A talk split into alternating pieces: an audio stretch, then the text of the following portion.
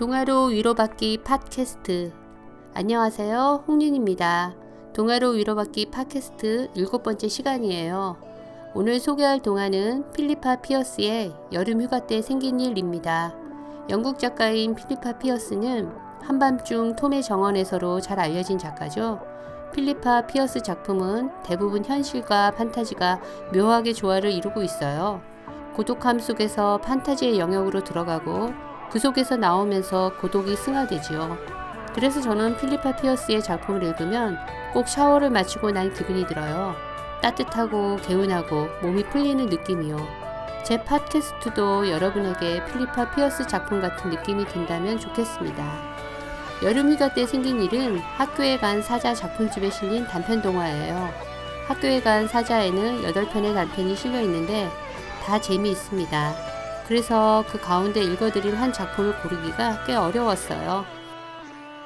여름 휴가 때 생긴 일을 고른 이유는 책을 덮은 뒤에도 잔상이 오래 남아서이고 또 판타지 요소가 없음에도 판타지 느낌이 주는 독특함, 주인공 마음에 공감이 잘 돼서예요.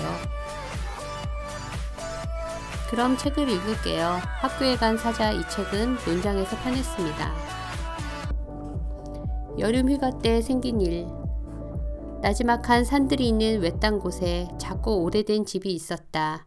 그 집은 휴가를 보내는 별장으로 사람들은 2주 동안 휴가를 얻었을 때 이곳에서 지내곤 했다.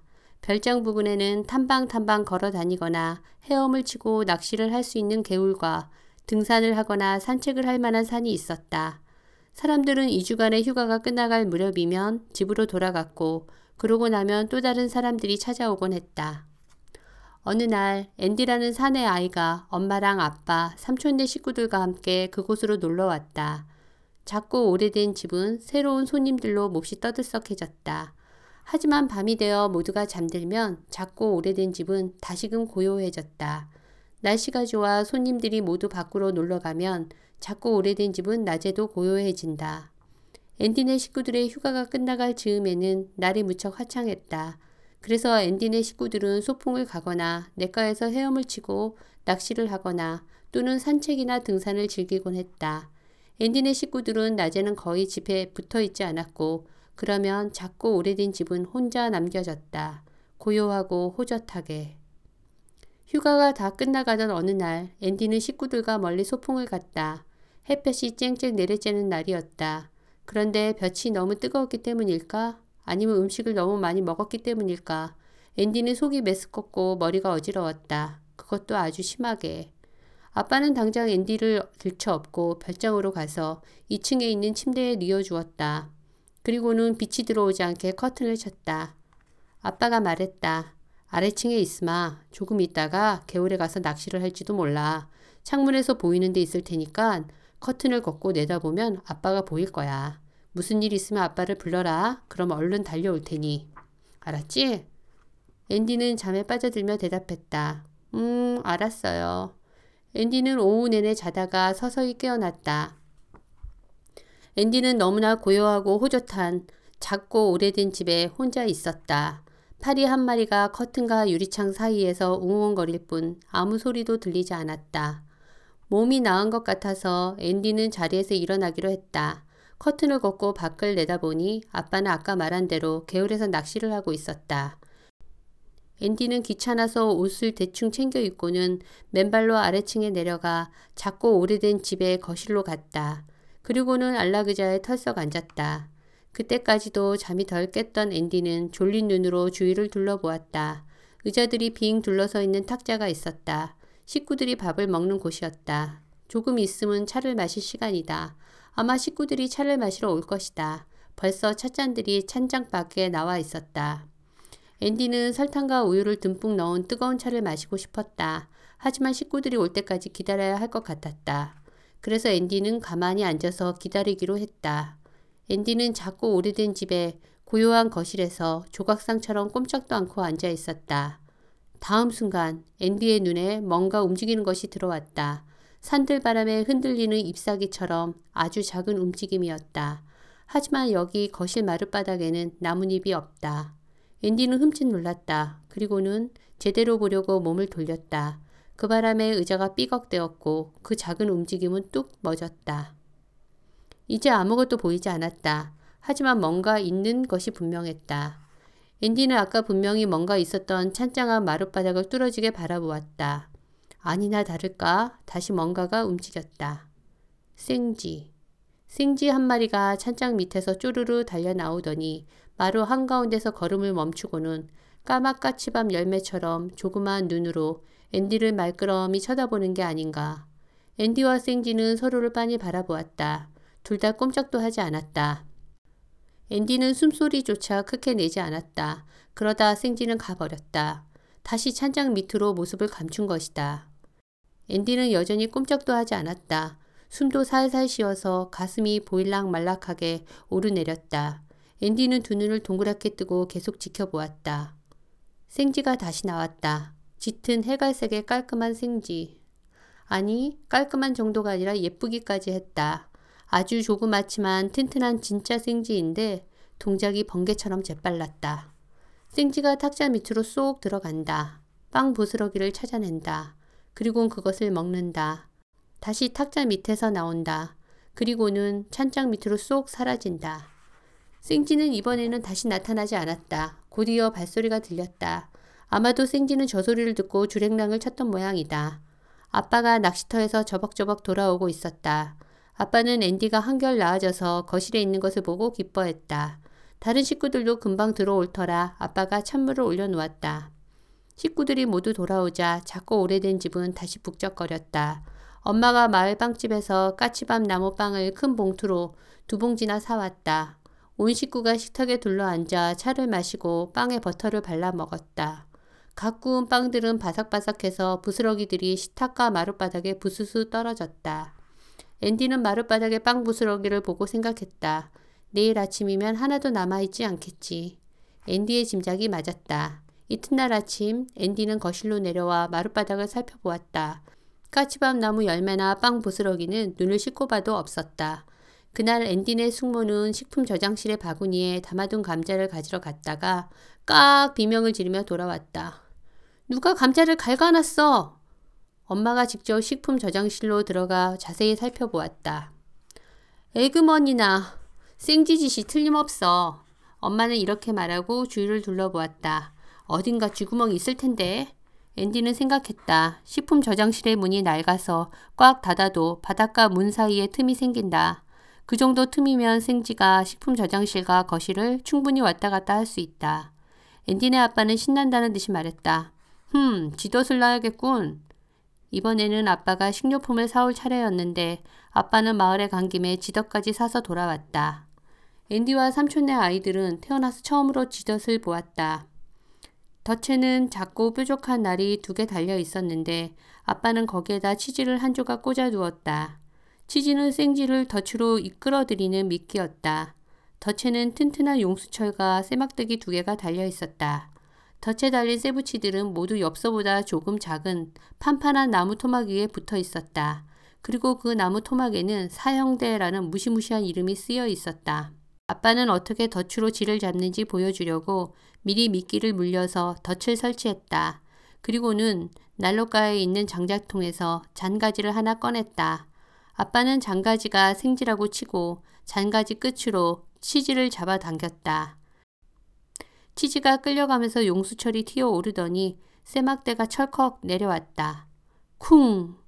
쇠막대가 얼마나 세게 떨어졌는지 장가지는 단숨에 두 동강이 나버렸다. 아빠는 만족스럽게 말했다. 생쥐는 끝장이야. 난 지덫이 싫어. 앤디는 이렇게 말하고 2층으로 올라가 버렸다. 그리고는 침대에 누워서 더 이상 아무 생각도 하지 않으려고 애썼다. 그날 밤 식구들이 잠자러 가기 전에 아빠는 지덫에 미끼를 물려서 식품 저장실의 감자들 옆에다 놓아두었다. 이웃코 모두 잠자리에 들고 불이 꺼지자 앤디는 살금살금 아래층으로 내려갔다.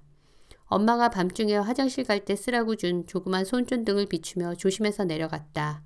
밤이 몹시 깊었나 보다 작고 오래된 집은 고요하기만 했다. 살금살금 거실로 들어간 앤디는 아빠가 했던 것처럼 장작통에서 잔가지를 꺼냈다. 그리고는 발꿈치를 들고 식품 저장실로 가서 손 전등을 비추었다.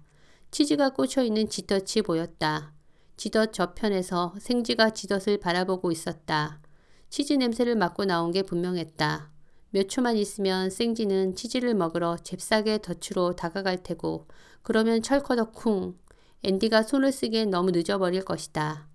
앤디가 생쥐를 바라보자 생쥐도 앤디를 빤히 쳐다보았다. 앤디가 허이 하고 나직하게 소리치자 생쥐는 쌩하니 사라졌다. 앤디는 무릎을 꿇고 엎드려 잔가지로 치즈를 건드렸다. 그러자 용수철이 튀어오르고 세막대가 쿵 하고 내려앉으면서 잔가지가 부러졌다. 그 충격에 치즈 조각들이 사방으로 튀었다. 앤디는 동강난 잔가지를 집어다가 도로 장작통에 넣었다. 치즈는 그대로 두었다. 어차피 생쥐가 깨끗이 먹어 치울 테니까. 덫도 그대로 두었다. 오늘 밤에는 덫도 안전하니까. 하지만 내일 밤이면 아빠가 지덫을 다시 놓을 테고 그러면 앤디가 몇 초만 늦게 와도 생쥐는 목숨을 잃을 것이다. 지덫을 부수고 싶은 마음이 굴뚝 같았지만 도저히 그럴 엄두가 나지 않았다. 앤디는 하는 수 없이 식품 저장실 문을 닫고 살금살금 자기 방으로 돌아갔다. 이튿날 아침 아빠는 식품 저장실을 들여다보고 무지하게 화를 냈다. 아빠는 치즈가 사라져 버렸다고 했다. 눈꽃만치도 남지 않은 것이다. 아빠는 생쥐가 어떻게 치즈만 쏙 빼먹었는지 알 수가 없었다. 생쥐가 치즈를 빼가는 순간 세막대가 생쥐를 덮쳤지만 놓쳐버렸나 보군. 아빠는 생쥐가 얄밉게 쏙 뻗어나간 줄로만 알았다. 아빠는 단단히 별렸다. 오늘 밤에도 똑같은 곳에 덫을 놓을 거야. 이번에는 이놈의 생쥐를 꼭 잡고 말 테다. 아빠는 지덫을 가져다가 탁자 위에 놓았다. 그런데 식구들은 탁자 위에다 소풍 갈 때 가져갈 물건들을 쌓아두기 바빴다. 누군가가 미처 덫을 보지 못하고 그 위에 샌드위치 봉지를 올려놓았다. 다른 사람이 다시 그 위에 사과와 바나나들을 얹어 놓았다. 물병들과 보온병들도 올려 놓았다. 물놀이 용품들과 두툼한 위도또 탁자로 모여들었다. 이윽고 탁자에는 소풍에 가져갈 물건들이 수북히 쌓였다. 그리고 그것들 맨 아래에 지덫이 숨어 있었다. 앤디는 슬쩍슬쩍 기회를 엿보았다. 아무도 보지 않는 순간이 찾아왔다. 앤디는 그 틈을 타서 물건들 밑으로 슬그머니 손을 넣어 더듬더듬 지덫을 찾았다. 그리고는 덫을 꺼내 아무도 모르게 주머니에 넣었다. 앤디는 덫을 주머니에 넣고 작고 오래된 집을 나와 눈부신 햇살 속을 어슬렁어슬렁 걸었다. 앤디는 개울 쪽으로 천천히 걸어갔다. 그리고는 감목 한 그루가 서 있는 곳에 이르렀다. 그 뒤로 가면 집에서 앤디가 보이지 않을 것이다. 그곳은 늪지라서 초록빛 방석 같은 이끼들이 자라고 있었다. 앤디는 이끼 한 덩이를 들추고는 그 밑에 지덫을 숨겼다. 그리고 물기가 덫을 적시도록 꾹 눌렀다. 그런 다음 이끼덩이로 다시 덮었다. 밑에 덫이 있는 표시는 전혀 나지 않았다. 지덫의 나무 토막은 늪지의 물속에서 썩고 쇠붙이는 녹이 쓸 것이다. 그러면 사용되는 영혼이 사라지겠지. 앤디는 자기가 한 일이 뿌듯하기도 하고 두렵기도 했다. 아빠가 아시면 노발대발 할 것이다. 엄마는 아빠만큼 화내지는 않을 것이다. 엄마도 생쥐를 싫어하지만 왜 그 생쥐를 구해야 했는지 이해해 줄 것이다. 어쨌든 부모님한테 들키지는 않을 것 같았다. 또 실제로도 부모님은 까맣게 모르는 눈치였다. 나중에 아빠는 지덫이 없어진 것을 알고 또다시 화를 버럭 냈다. 바로 이 탁자 위에 두었단 말이야. 누구 본 사람 없어? 하지만 본 사람은 아무도 없었다. 저만 빼고요 하고 앤디는 속으로 말했다. 아빠는 계속 지더치를 찾았다. 심지어 쓰레기통까지 뒤졌다. 어딘가에 있을 거야. 틀림없이 어딘가에 있을 거라고. 맞아요. 하고 앤디는 속으로만 말했다. 결국 아빠는 포기하고 말았다. 대체 어디로 간 거야? 그 덫이 나중에라도 나타날지 모르니까 아빠가 다시 덫을 사지는 않을 것이다. 게다가 이젠 휴가도 거의 끝났다. 마지막 날 여행 가방과 배낭과 바구니와 가방들을 모두 꾸렸다. 이제 앤디네 식구들은 작고 오래된 집을 남겨두고 떠날 참이었다. 앤디가 느닷없이 말했다. 식품 저장실에 두고 가는 게 없나 살펴볼까요? 앤디가 말하자마자 누군가가 거기엔 아무것도 없다고 했다. 하지만 앤디는 이미 식품 저장실 문을 열고 있었다. 식품 저장실은 텅 비어 있었다. 그러나 맞은편 벽과 바닥이 만나는 곳에 승지의 몸집만한 작고 어두운 구멍이 있었다. 잘 있어. 앤디는 그 구멍에 대고 속삭였다. 행운을 빌게. 그리고 나서 앤디와 엄마 아빠와 삼촌네 식구들은 작고 오래된 집을 떠났다. 현관문을 잠그고 나서 다음 손님들을 위해 현관의 신발털이 밑에다 열쇠를 숨겨 놓았다. 새 손님이 올 때까지 작고 오래된 집은 고요하게 혼자 남게 되었다. 아무도 없는 빈집에 사는 생쥐 한 마리. 빈집에겐 생쥐가, 생쥐에겐 빈집이 고독의 무게를 조금 덜어줄 것 같아요. 앤디 마음이 참 예쁘죠? 누구나 앤디 같은 마음일 때가 있었을 거예요. 지금 그 마음을 잃어버렸다면 다시 찾기로 해요. 특히 지금 고독하다고 느낀다면 더더욱이요. 내 마음의 빈집을 누군가의 보금자리로 내어주어 보세요. 판타지 같은 일들이 서서히 일어나지 않을까요?